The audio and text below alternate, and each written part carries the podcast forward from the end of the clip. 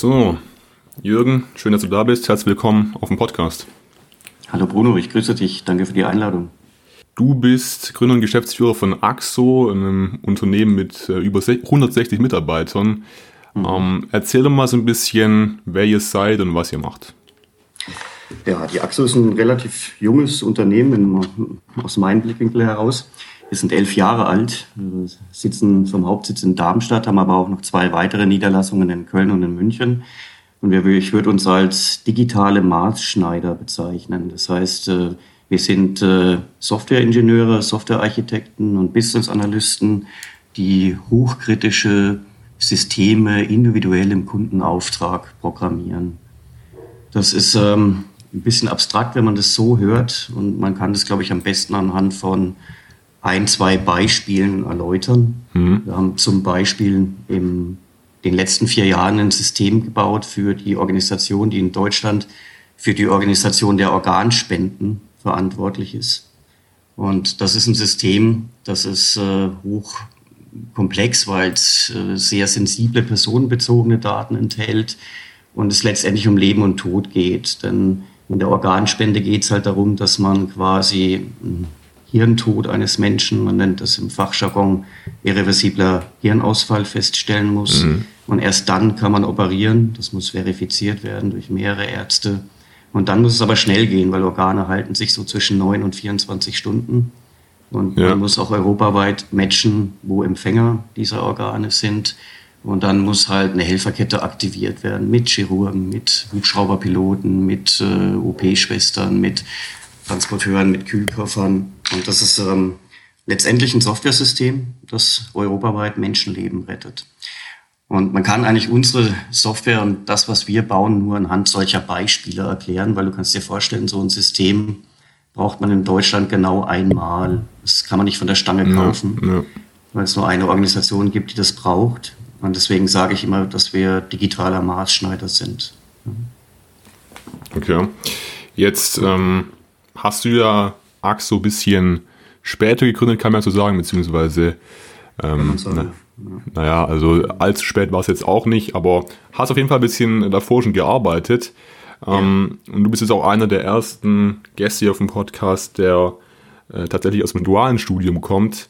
Wenn du da jetzt nochmal drauf zurückblickst, äh, fangen wir mal am besten ja. so an, wie ordnest du das jetzt ein ähm, und vielleicht auch im Verhältnis dazu, wie hast du das Studium damals wahrgenommen, als du es gemacht hast? Ich glaube, ich hatte in vielerlei Hinsicht Glück, dass ich die richtigen Leute um mich herum hatte. Zum einen hat mich das duale Studium angezogen, weil ich schon immer eher Praktiker war. Ich war jetzt nicht jemand, der unbedingt tief in Forschung und Lehre abtauchen möchte und dann sich so lange im Hochschulwesen aufhält, bis er vielleicht promoviert hat, sondern ich wollte eigentlich schnell ins Berufsleben einsteigen. Und ich habe direkt, direkt nach dem Abitur in dieses duale Studium bin ich eingestiegen mit 19 und habe dann, da es halt eine Mischung ist aus äh, Vorlesungen an der Universität und äh, Praxiserfahrung, die man direkt im Industriebetrieben gewinnt, mit 19 letztendlich schon programmiert und spätestens ab dem zweites, zweiten Semester also in diesem zarten Alter habe ich dann auch schon Verantwortung in einem Unternehmen gehabt, im Industriebetrieb für drei, vier Softwaresysteme. Hm. Und da hängt natürlich viel davon ab, wie es dann in diesen Industriebetrieben läuft. Hat man einen Mentor, hat man einen Menschen, der einen dort fördert und fordert und von dem man sich auch ein bisschen was abschauen kann damals, das war Ende der 80er Jahre, gab es schon noch auch duale Studiengänge, vor allem in Baden-Württemberg und gar nicht so in dem, im Bundesgebiet ver, verteilt. Das ist erst in den Jahren danach gekommen. Und da gab es immer noch auch äh, duale Studiengänge, wo man fast wie ein Auszubildender äh, durch die Abteilung gelaufen ist und auch mal zum Kaffee äh, kochen geschickt wurde. Mhm. Das war bei mir zum Glück alles nicht der Fall. Und letztendlich mhm. ist es eine individuelle Entscheidung. Also was mir gut gefallen hat. Ich war, als ich dann in einen Konzern gewechselt bin, zu meinem insgesamt dritten Arbeitgeber, das habe ich mit 27 gemacht. Da sind Kollegen von der Hochschule gekommen, die im gleichen Alter waren. Die hatten dann damals ein abgeschlossenes Diplomstudium. Wenn sie noch etwas älter waren, hatten sie promoviert. Und ich hatte halt mit 27 bereits acht Jahre Berufserfahrung.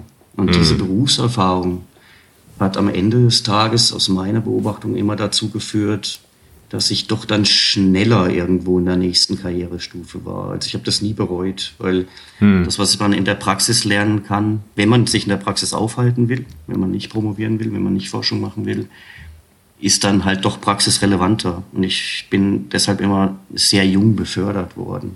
Hm. War das ähm, die gleiche Firma praktisch, die du, äh, wo du auch dein duales Studium gemacht hast, oder hast du in den acht Jahren auch mal ich die Firma gewechselt? gewechselt? Ich habe okay. gewechselt. Das war dann schon die dritte Firma. Also ich habe angefangen im klassischen Industriebetrieb mit 1000 Mann und einer 25-köpfigen EDV-Abteilung. Da war ich eben einer der Entwickler und DV-Organisatoren. Danach bin ich in ein Standard-Softwarehaus gewechselt, habe dort dreieinhalb Jahre als Programmierer gearbeitet. Es war zu einer Zeit, wo neue Programmierparadigmen auf den Markt kamen, wie 4GL-Sprachen oder Objektorientierung. Das war alles neu, Anfang der 90er Jahre. Und mhm. bin dann später in einem großen Konzern, der international aufgestellt ist, mit einem Ursprung in Frankreich, aber mittlerweile weltweit aufgestellt, äh, auch mit sehr vielen Mitarbeitern in Indien. Da bin ich dann 14 Jahre geblieben. Ja. Okay. Axo, also meine eigene Firma Axo, die ich dann im Alter von 40 gegründet habe. Ich habe also quasi zwischen 19 und 40 habe ich studiert und in drei Unternehmen gearbeitet und mit mhm. 40 habe ich dann mein eigenes Unternehmen gegründet. Mhm, okay. Und diese, ja, das Interesse an Wirtschaftsinformatik, was ja, ähm, ja der Studiengang war sozusagen und auch dein, ja. dein Betätigungs- äh, oder dein Arbeitsfeld, ähm, woher kam das Interesse dafür? Wie hast du dich dafür mhm. entschieden? Ja, mit 19 ähm, muss ich vielleicht sogar noch ein bisschen ausholen, wenn wir die Zeit haben.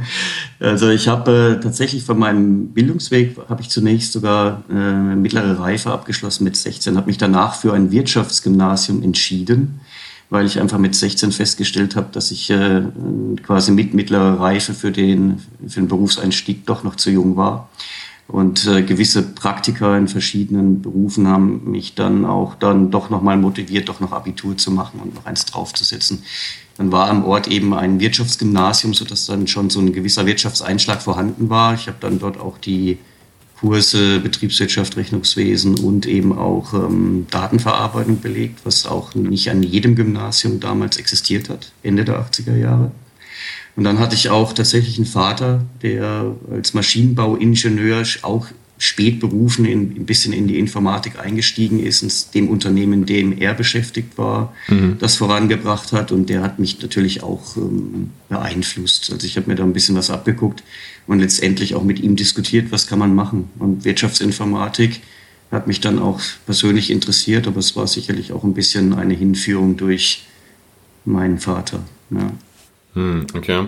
Das hast du gerade schon angesprochen, dass du ein ähm, Praktiker bist und dass du ähm, ja, du hast, hast halt die, die, den, den hohen Stellenwert von, von Systemwissen praktisch äh, betont im Vergleich jetzt zu theoretischem Wissen.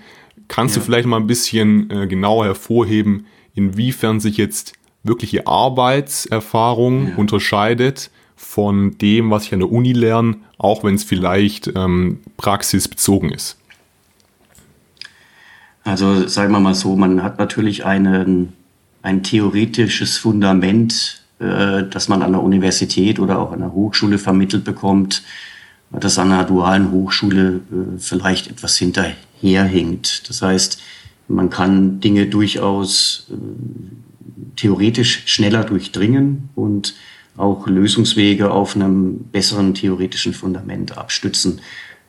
Tatsache ist aber, dass man in der beruflichen Praxis oft gar nicht derart komplexe Probleme hat. Äh, die Herausforderungen jetzt im Bereich äh, Mathematik oder Algorithmik mhm. sind eigentlich überschaubar. Die echten Probleme in der Praxis sind, wie spreche ich denn mit dem Kollegen auf gleicher Organigrammebene in der Nachbarabteilung? Wie hole ich äh, die Marketingabteilung ins Boot?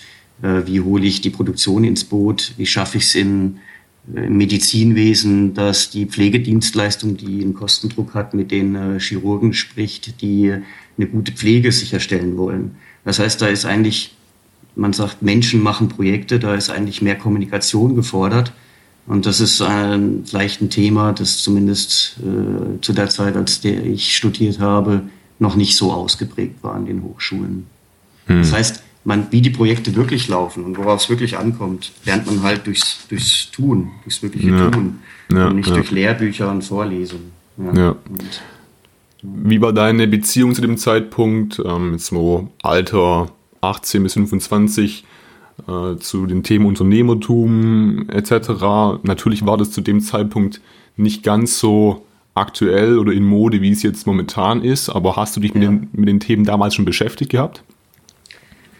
Unterbewusst vielleicht schon, also nicht bewusst, aber hm. ähm, sag ich mal, bestimmen zu können und entscheiden zu können oder auch entscheiden zu wollen oder auch Verantwortung übernehmen zu wollen. Ja, das ja. habe ich eigentlich immer in meiner Karriere gemacht, wo ich halt gerade stand. Natürlich habe ich mit äh, 20 habe ich die Verantwortung in einem Betrieb für drei Softwaresysteme gehabt. Aber ich habe dort entschieden.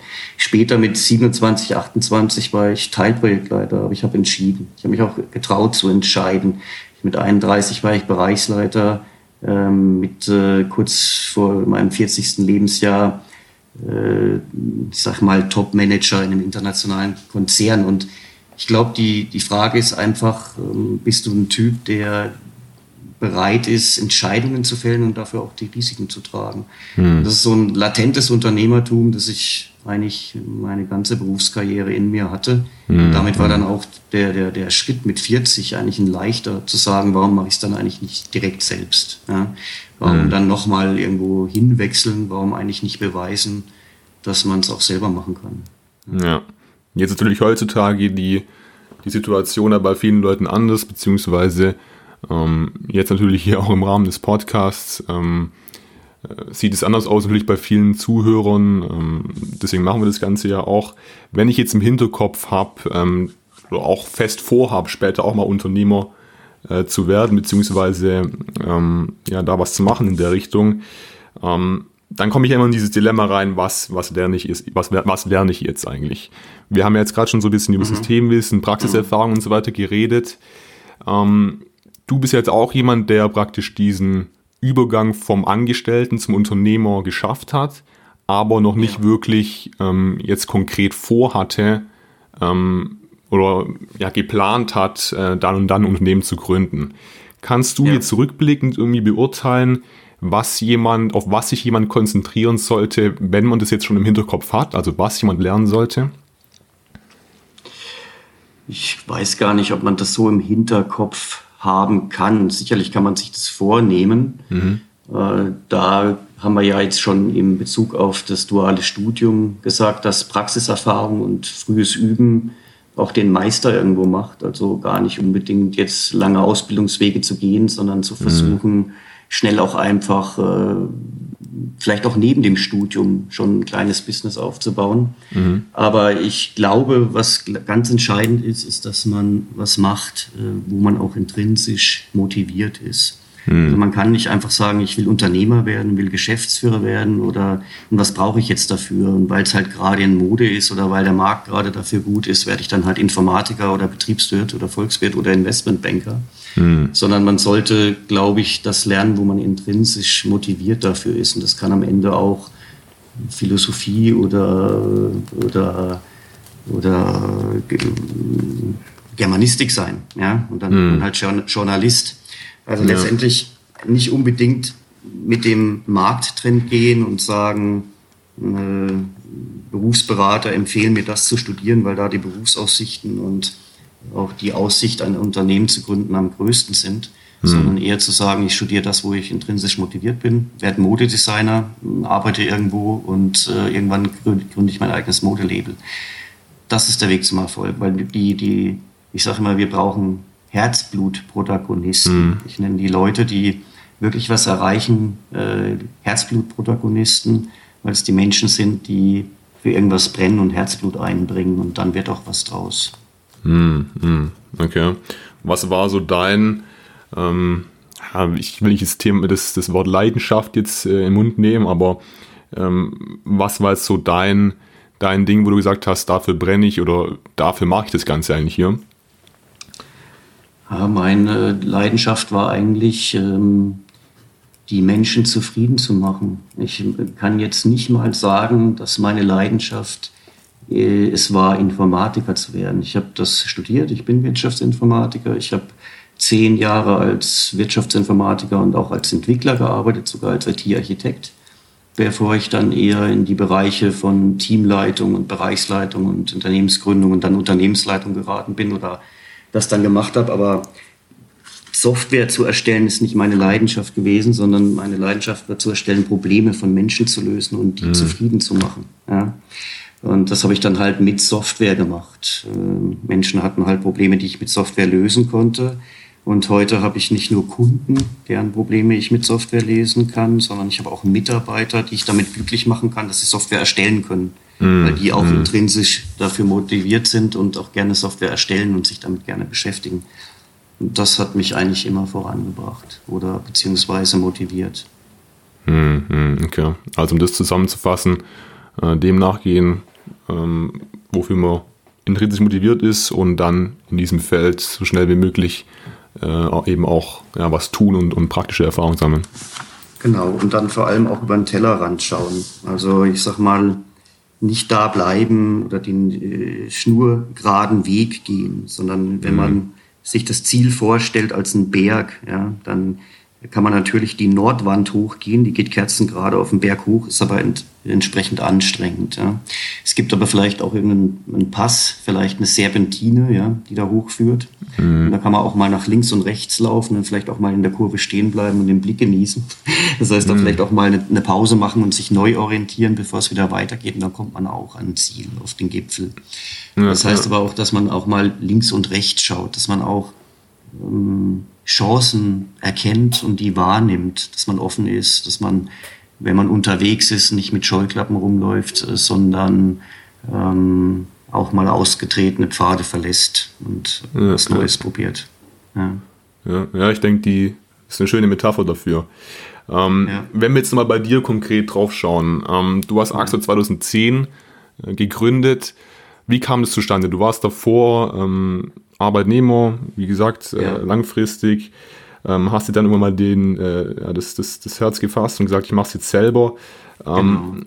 Magst du mich noch ein bisschen erläutern, wie das jetzt genau zustande kam und, und auch vielleicht, wie die, ja, wie die Geschäftsidee zustande kam und wie du dich dafür entschieden hast? So. Ja, genau. Also wir haben ja gerade äh, wieder mal eine Weltwirtschaftskrise mit äh, der Pandemie, die uns gerade umtreibt. Und äh, als wir vor elf Jahren gegründet haben, also 2010, das war gerade die Talsohle der letzten Wirtschaftskrise zu Ende, ausgelöst 2008 durch die Lehman Brothers Pleite und dann ja. damit verbunden diese Automotive-Krise in Deutschland.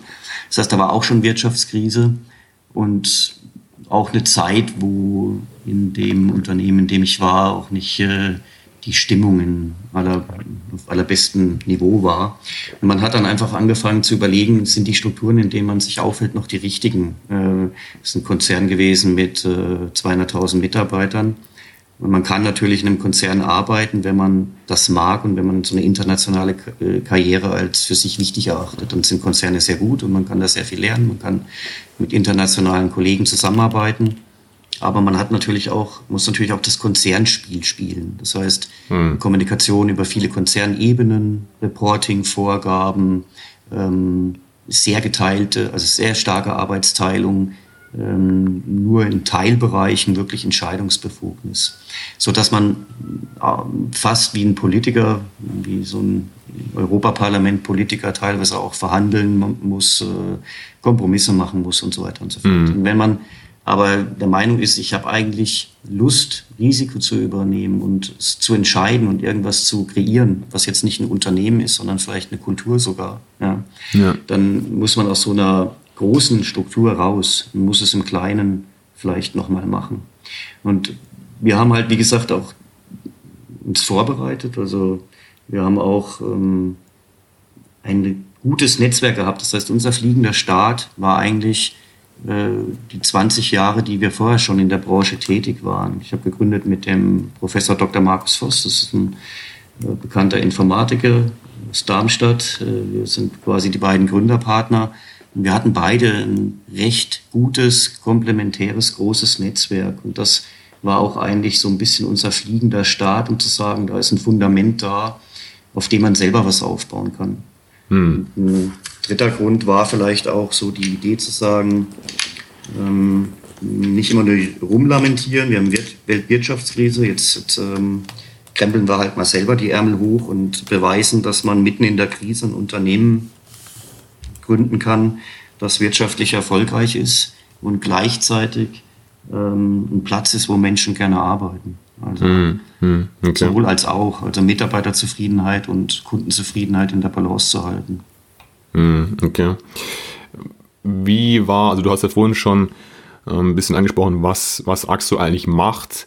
Ähm, war das dann relativ ähm, ja, plausibel oder naheliegend, ähm, was ihr dann äh, gründen werdet zu dem Zeitpunkt?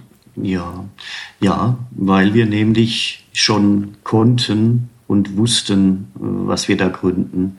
Letztendlich äh, war es eine abrupte Übung. Das, was wir gemacht haben, war keine neue Erfindung. Wir sind kein, keine Ausgründung aus dem universitären Bereich, die irgendwie eine coole Produktidee hatten und haben dann damit losgelegt von Scratch und ganz neu, mhm. sondern letztendlich war der Inhalt, äh, der Geschäftszweck dessen, was wir tun, das, was wir schon 20 Jahre lang gemacht haben im Angestelltenverhältnis. Und damit haben wir genau gewusst, was wir da tun und konnten auch die Marktsituation gut einschätzen und letztendlich auch äh, Finanzierungsbedarf. Wir haben natürlich, wenn du neu gründest, mitten in der Weltwirtschaftskrise 2009, äh, Ende 2009, Anfang 2010, dann musst du ja auch mal ein bisschen Banken überzeugen, dass sie dir mhm. vielleicht Starthilfe und Kredite geben, dass du mal die erste Liquidität abdeckst. Und das äh, fällt einem leichter, wenn man schon bewiesen hat, dass das, was man davor hat, eigentlich beherrscht und nichts äh, Neues erfindet. Ja. Bezogen auf deinen Podcast, ja, ist eigentlich da die Botschaft, die da drin steckt, äh, fang ruhig mit, einer, mit einem Angestelltenverhältnis an und lern erstmal dein Metier, bevor du dich damit selbstständig machst. Also es kann auf jeden Fall ein Weg sein. Für uns war es auf jeden Fall ein, ein erfolgreicher Weg, weil wir unser Metier beherrscht haben, bevor wir uns selbstständig gemacht haben. Hm, hm. Man sagt ja immer so, äh, jede Krise produziert auch Gewinner irgendwo, natürlich viele Verlierer, aber auch, auch Gewinner. Ähm, ja. Würdest du sagen, das war rückblickend gesehen vielleicht ähm, gar kein so, schlecht, so schlechtes Timing, da anzufangen? Ja, auf jeden Fall. Ähm, man hat schon gesehen, als wir in der Gründungsbewegung waren, dass die Krise ein Ende hat. Man hat das Licht am Ende des Tunnels schon gesehen mhm. und wusste, man ist so ein bisschen in der Talsohle. Also es geht nicht mehr weiter runter. Also das Timing war schon ganz gut ähm, weil auch sehr viel Umbruch insgesamt war zu der damaligen Zeit auf dem Arbeitsmarkt und auch äh, Kunden Lieferketten neu überdacht haben. Also da ist vieles positiv aufeinander gefallen. Neue Wachstumsphase äh, hat gerade gestartet. Wir hatten jetzt zehn Jahre bis äh, vor Corona eigentlich stetiges Wachstum in der Wirtschaft. Und äh, gerade in der Talsohle der Krise waren viele Fachkräfte, die wirklich rar waren, Informatiker sind ja rare Fachkräfte, mhm. wirklich auch gewillt, äh, nochmal einen neuen Schritt zu machen. Ja. Das mhm. war ein guter Zeitpunkt für uns. Okay, okay. Jetzt hast du ja schon äh, dein Netzwerk oder auch natürlich das von deinem äh, Gründungspartner ähm, ja als treibenden Faktor für den, für, die, für den Gründungserfolg genannt. Ähm, wie kann man sich das genau vorstellen? Also heißt es dann, ähm, ihr habt praktisch durch die Kontakte, die ihr eben hattet, direkt Kunden oder ziemlich schnell Kunden oder, oder was, wie genau hat, habt ihr von dem Netzwerk profitiert zu dem Zeitpunkt? Wir hatten in unserer Karriere eigentlich immer Wert darauf gelegt, dass unser Netzwerk branchenübergreifend ist. Das heißt, wenn man in so einem großen Konzern war, wie wir waren, dann wird man oft auch ein Branchenspezialist. Das heißt, man ist dann irgendwann der Softwareersteller für die Pharmabranche oder für die Chemiebranche, mhm. für Medien, Telekommunikation oder Public Sector. Wir haben solche ähm, Einschränkungen eigentlich immer abgelehnt und sind immer weitergezogen. Wir haben eigentlich in unserer äh, Entwicklung, die wir da genommen hatten, branchenübergreifend für alle möglichen Branchen gearbeitet. Das ist, so hatten wir dann schon mal ein sehr breites Netzwerk, das auch aus sehr vielen Menschen bestand. Gleichzeitig haben wir uns nicht auf äh, Technologien beschränkt, sondern haben gesagt, wir wissen, wie wir Softwaresysteme gut bauen. Wir sind Spezialisten für Software Engineering und wir sind Spezialisten für IT-Architektur.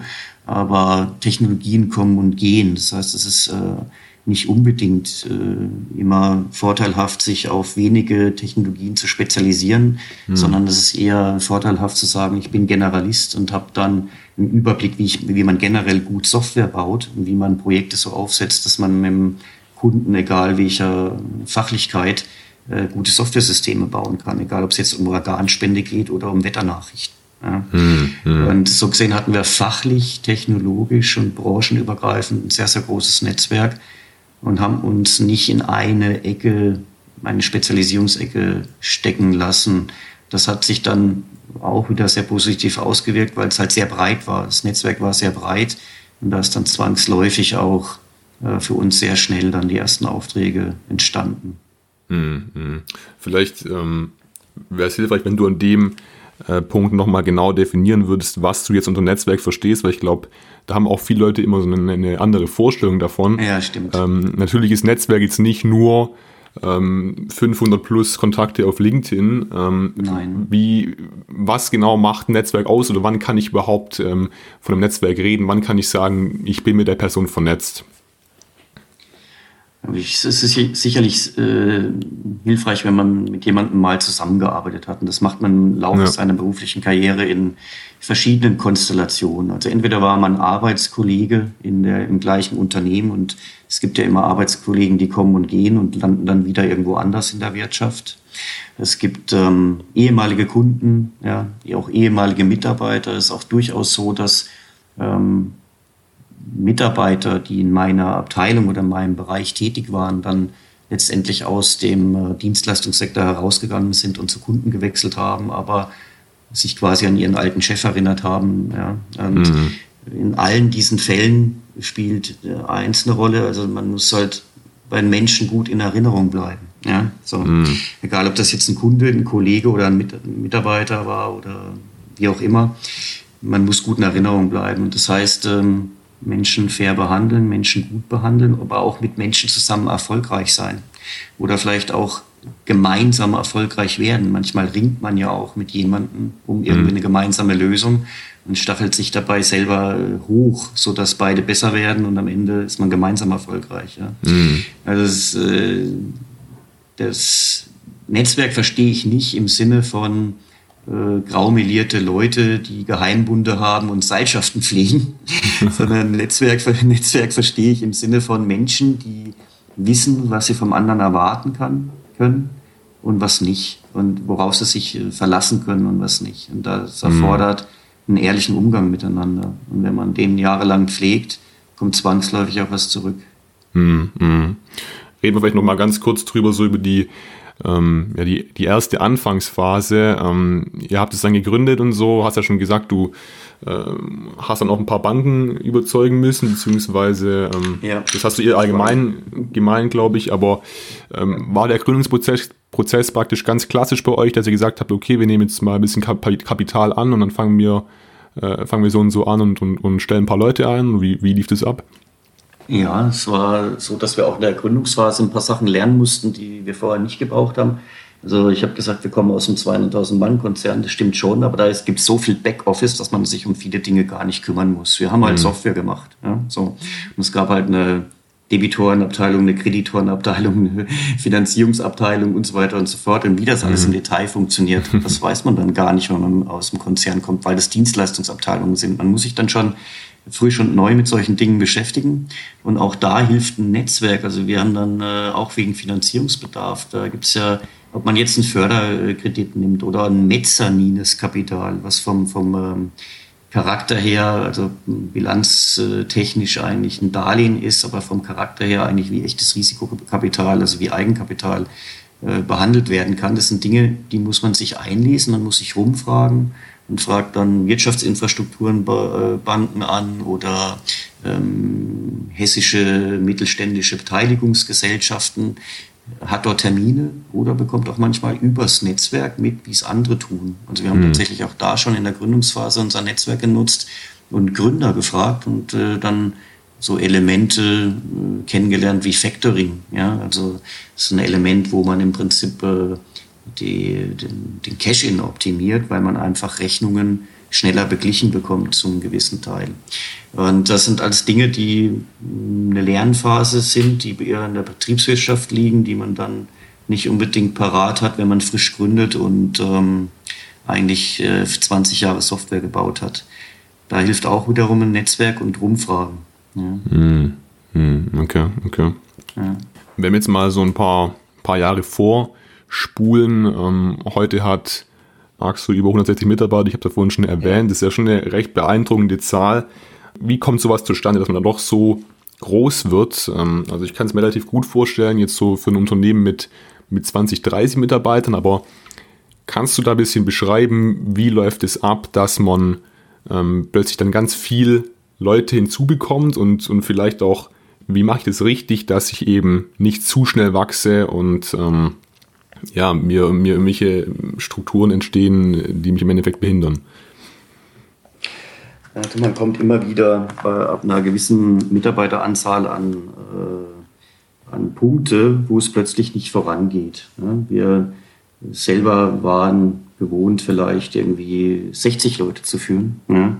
Waren dann aber nach einem Jahr schon 35 und diese 60 hatten wir schon nach zwei Jahren erreicht.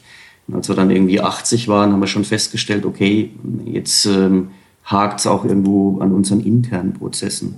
Das heißt, da haben Strukturen gefehlt. Es war nicht klar, wer für welche Aufgaben zuständig ist. Man musste dann so ein bisschen was tun, auch, äh, ich sag mal, an einer Aufbauorganisation. Und das klingt jetzt hierarchisch, aber es geht eher darum, dass man sagt, äh, welche Aufgaben gibt es eigentlich im Unternehmen, wie sortiert man die? Also man wir haben uns dann überlegt, okay, Leute, wir haben halt Tätigkeiten, die sind eher vertrieblicher Natur, wir haben halt Tätigkeiten, die sind eher Marketing, wir haben Tätigkeiten, die sind eher ähm, Produktion oder Technologie. Und dann haben wir einfach auch ähm, Teams benannt und ähm, die nennen wir bei uns Ressorts, die sich um diese Themen kümmern. Und dann sind auch irgendwie Verantwortlichkeiten erstmal geklärt, ja, so dass man weiß, es gibt eine Gruppe von Menschen, die sich dann allerdings in ihrer inneren Organisation wieder autonom mit diesen Themen beschäftigen und auseinandersetzen. Mhm. Ja. So, das heißt, ähm, es wird jetzt nicht von der Unternehmensleitung äh, in ein Marketingressort hineingesteuert, wie die Marketing zu machen haben, sondern das entscheidet halt das Marketingteam. Das heißt, man teilt so ein bisschen die Verantwortung, so im Sinne von Teile und Herrsche, um klare Verantwortlichkeiten, aber auch eine gewisse Form autonomer Organisationseinheiten zu schaffen, die das mhm. Unternehmen dann wieder voranbringen. Bis dann wieder der nächste Punkt erreicht ist, wo man wieder äh, nachsteuern muss. Ja? Und das ist also nicht einmal getan, sondern das ist ein ständiger Entwicklungsprozess, weil es immer wieder Entwicklungshürden gibt, wo man dann wieder äh, entsprechend äh, nachsteuern muss, auch an den internen Prozessen. Wir die Firma gegründet haben, wir waren ja keine Garagenfirma, wir kamen aus dem Konzern, wir haben erstmal gesagt, wir schmeißen von den Prozessen, die wir kennen, mal 30, 40 Prozent weg und machen mit 60, 70 Prozent der Prozesse weiter, mhm. weil dann haben eher entschlackt, ja, äh, weil das alles andere überzogen gewesen wäre, was wir aus dem Konzern kannten. Und äh, wenn man nach einem Jahr halt äh, zehn oder elf Mitarbeiter groß ist, dann noch jeder mit jedem spricht, dann geht das auch. Aber wenn man dann äh, so langsam Richtung 100 sich bewegt, dann spricht halt doch nicht mehr jeder mit jedem und dann teilt man das Unternehmen eher wieder in kleinere Einheiten auf. Hm. Okay. Dir war es ja extrem wichtig oder ist natürlich immer noch extrem wichtig und das hast du mir auch im Vorfeld schon, schon erzählt, dass das auch einer deiner Hauptziele war, mit der Gründung von Axo eben auch ein Unternehmen zu schaffen, das nicht nur äh, erfolgreich ist wirtschaftlich gesehen, sondern auch ähm, ja, was die Unternehmenskultur äh, betrifft und natürlich ähm, ja. die Leute, die dort arbeiten. Ähm, erläutert mal ein bisschen so, ähm, was genau äh, diese Kultur für dich ist und, und wie ihr sie aufgebaut habt. Es ist eine Förderkultur. Ich würde sagen, es ist eine Kultur, wo man äh, fordert und fördert. Das heißt, man gibt auch jüngeren Mitarbeitern äh, frühzeitig mal Verantwortung, und zwar in einem Bereich, dass die Verantwortung auch bewältigt werden kann. Ähm, so ein Bild oder so ein, eine Metapher, die ich da im Kopf habe, ist so dieser Schuh, der eine Nummer zu groß ist. Man kann damit so laufen, dass man nicht stolpert, aber man kann auch reinwachsen und sich entwickeln. Das bedeutet, man muss das Zutrauen haben, auch jüngeren Kollegen mal eine Aufgabe zu geben, die sie vielleicht noch bisher nicht bewältigen mussten, aber von denen man ihnen zutraut, dass sie die bewältigen können, damit sie sich entwickeln. Ja, und mhm. ähm, das muss man halt auf allen Ebenen vorleben. Also wir als Geschäftsführer machen das mit äh, Personalverantwortlichen, Personalverantwortliche machen das mit ihren Mitarbeitern. Wir haben auch enge Führungsspannen, sodass ein Personalverantwortlicher sich auch gut um seine Kollegen und Kolleginnen kümmern kann. Wir sind bei 160 Mitarbeitern circa 16 Leute, die sich die Personalverantwortung teilen und das sind Praktiker, das sind keine Leute, die nur Personal führen, sondern es sind ganz normale Softwarearchitekten, Programmierer, Berater, die das Geschäft von innen heraus kennen und dann auch praxisbezogene Entwicklungstipps ihren jüngeren Kollegen geben können. Ja. Und mhm. ähm, teilweise ist es auch so, dass wir halt ganze Unternehmensentscheidungen halt auch, wenn man so will, in, in Arbeitsgruppen und Teams delegieren. Also die Unternehmensleitung sollte eher meiner Meinung nach moderieren ja, und nicht unbedingt vorgeben. Und das kann man bei vielen Dingen tun. Es fängt damit an, wie man zum Beispiel entscheidet, für welche Kunden wir arbeiten wollen. Wir haben so einen Wert bei uns im Unternehmen, der sagt, lass uns bitte für äh, nicht für Kunden arbeiten, die irgendwie ein Geschmäckler haben, die irgendwie äh, vielleicht ethisch, moralisch nicht ganz unkritisch sind. Ich sag mal Rüstungsindustrie oder mhm ähm, ja, oder irgendwelche Chemieriesen, die ähm, tonnenweise Düngemittel auf Felder verstreuen und so weiter und so fort. Also Dinge, wo man sagen könnte, könnte vielleicht moralisch nicht unbedingt das Sinnvollste sein, für diese Firmen zu arbeiten. Ne? Mhm. Und wer stellt solche Regeln auf? Also das ist nicht von der Unternehmensleitung gekommen, sondern das ist auch in, in Diskussionen mit den Mitarbeitern entstanden. Da gab es eine Arbeitsgruppe, die hat sich genannt äh, Leitplanken. Also in welchen Leitplanken wollen wir arbeiten und was sind für uns quasi Invarianten oder Werte, wo wir nicht drüber wollen oder die für uns eine Rolle spielen. Und das sind äh, Kriterien entstanden. Und äh, das war eine Arbeitsgruppe von zehn Mitarbeitern jeder Karrierestufe, vom Junior Software Ingenieur bis zum Managing Consultant. Und die haben diese Kriterien erarbeitet. Und die leiten uns jetzt bei der Auswahl unserer Kunden und Projekte. Und ähm, das, dadurch entsteht eine Kultur, weil eben nicht alles durch äh, mhm. Hierarchie vorgegeben ist, sondern weil sich jeder einbringen kann und mitentscheiden kann, wie diese Firma funktioniert und was die Werte dieser Firma sind. Also die Werte der Firma werden nicht äh, aufgeschrieben und dann einmal im Internet veröffentlicht. Äh, dann könnte ich sie nämlich auch bei anderen Firmen abschreiben, sondern die ähm, sind wirklich äh, echt gemeint. Die kommen wirklich mhm. aus, aus, aus, der Belegschaft. Ja. Mhm. Also so wie ich das, so wie ich das raushöre, ist so der der größte Faktor dabei, dass indem du oder indem man äh, den Mitarbeitern Verantwortung äh, gibt oder die Möglichkeit gibt, Verantwortung zu übernehmen, schafft man auch, äh, dass man, dass, dass die Mitarbeiter motiviert sind und, und wirklich auch selber äh, sich verantwortlich fühlen für das Unternehmen ja. und für den Erfolg des Unternehmens. Ja, das ist äh, das eine. Das andere ist, dass es halt auch glaubwürdig bleibt. Also, dass man sich kongruent verhält, dass man nicht irgendwie ähm, krude oder verbogene Strategien äh, propagiert oder intransparent äh, kommuniziert, sondern dass es am Ende des Tages glaubwürdig bleibt. Also man muss eigentlich äh, das, was man äh, auch, sagen wir mal, als Strategie verkündet oder als Ziel oder als Vision oder Mission, ja, mhm. da sollte man auch selber dran glauben. Und das ist bei Gründern oft natürlich anders als bei, ähm, sag mal, angeheuerten Top-Managern in Großkonzernen die manchmal auch vielleicht wissen, dass sie auf so einer Position ähm, äh, einen Fünfjahresvertrag haben, von dem nicht sicher ist, dass er nach fünf Jahren verlängert wird. Ja. Mhm. Da werden halt auch oft äh, Leute geholt, die gewisse Strategien durchdrücken müssen. Und wenn man selber Gründer ist, dann hat man ja selber eine Strategie oder eine Vision im Kopf, irgendwas, was man erreichen will. Ja. Dann fällt es einem schon leichter, konkurrent darüber zu reden. Man muss ja. nicht aufpassen, auch beim Wachstum, ja, dass man nicht irgendwie ähm, sich davon loslöst, sondern dass man sich auch immer wieder äh, selbst daran erinnert, was wollte ich eigentlich mal ursprünglich mit meiner Firma äh, und äh, dann auch dabei bleibt und das nicht ändert. Hm, hm.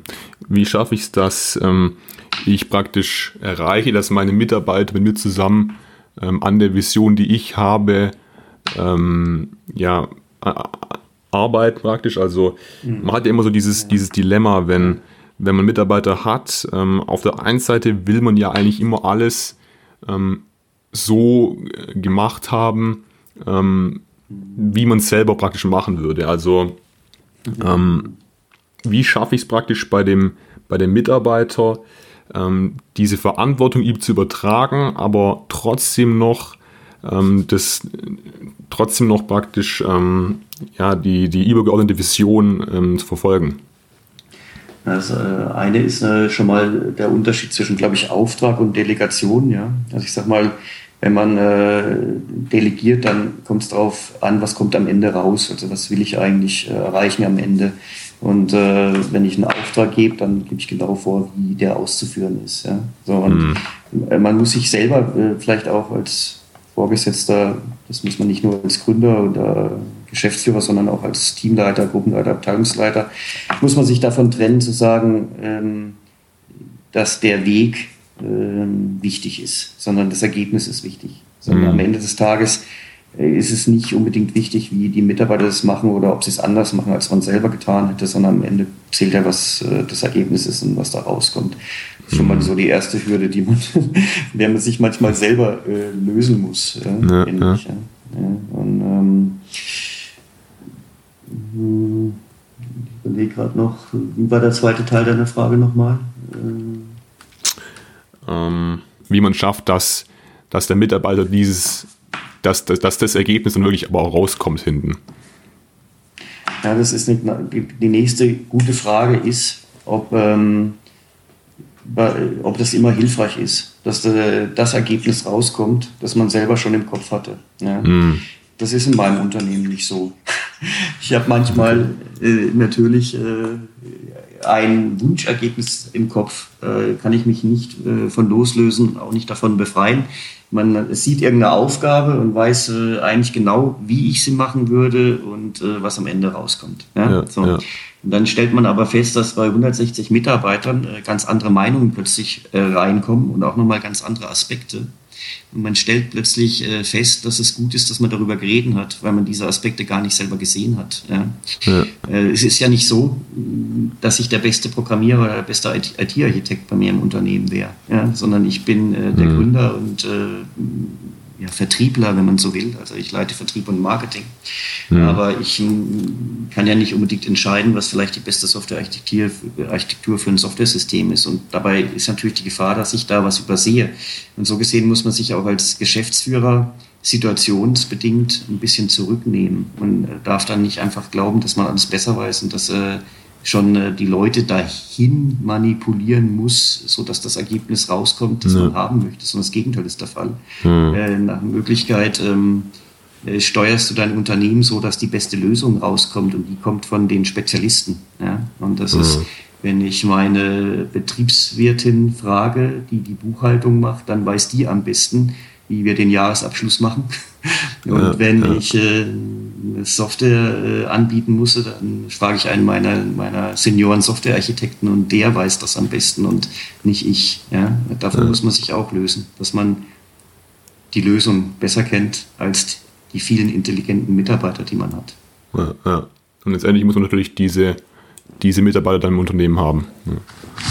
Ja. Und aber solche Mitarbeiter ziehen sich an wie Magneten. Also wenn man einmal mit einem Ruf startet, wenn man, sagen wir mal, ähm, wir haben nach einem Jahr 35 Mitarbeiter gehabt, das klingt jetzt noch nicht hoch, aber man hat dann trotzdem schon so einen gewissen äh, Ruf, dass man äh, ein hohes Niveau äh, hat im Kollegium.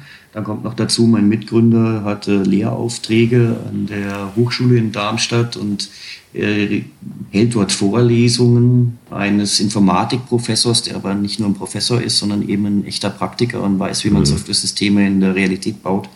Und das merken auch die Studenten. Diese Studenten entscheiden sich dann oft sehr früh für Werkstudententätigkeiten oder Software-Trainee-Tätigkeiten bei uns. Sie schreiben ihre Bachelor- oder Master-Thesis bei uns und wenn sie uns dann schon zwei oder drei Jahre kennen, weil sie schon in Teilzeit für uns tätig waren, dann äh, machen sie meistens auch ihren Berufseinstieg als junger Softwareingenieur bei uns.